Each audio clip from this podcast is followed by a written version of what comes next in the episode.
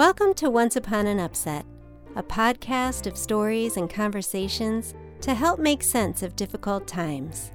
I'm your host, Jessica Laurel Kane. This week's episode is a poem called The Land of I'm Better Than You.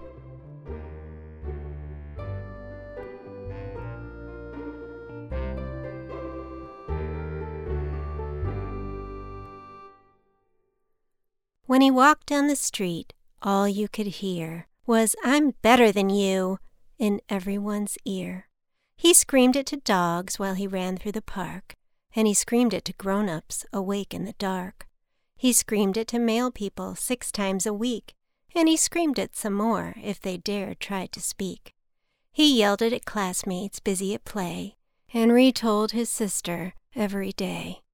He said it to clouds, and when it was clear, and once even said it out loud in the mirror. He tried it real low, and he tried it much higher, and once even bellowed the words in the choir. He told it one morning to a sweet girl named Mandy when she asked if he wanted a sweet piece of candy. He hummed it in hallways and out on the street. He told it to vegetables, even to meat. As weeks turned to months and the months to a year, the whole town had grown used to his busy career, and when folks saw him coming, they all ran away. Yeah, you're better than me. We all heard you, okay? The boy felt content. His job was now done. He was better than everyone, every last one. So he went to his bedroom and sat all alone, then got an idea and picked up the phone. He dialed some numbers and waited while it rang and as soon as someone answered, you know what he's saying. You're not better than me, a voice said with a roar. Yes, I sure am, said the boy, turning sore. Is this how you're spending a beautiful day, scaring innocent people away?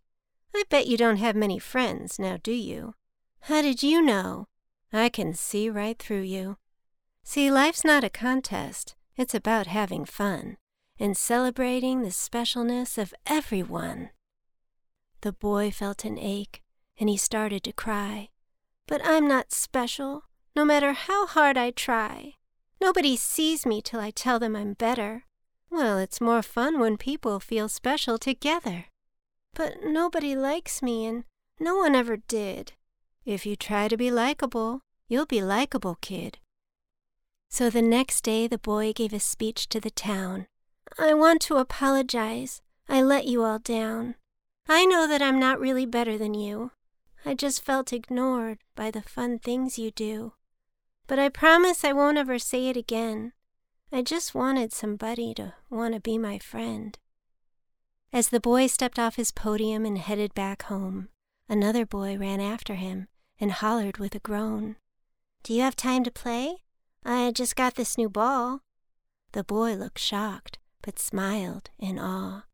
And the two boys played ball amidst sunshine and laughter, which was really all the little boy had ever been after.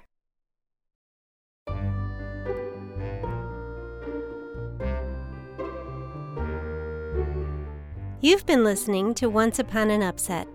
This week's episode was written, produced, and edited by me, Jessica Laurel Kane and the music was made by Jerome Rossen at Freshmade Music.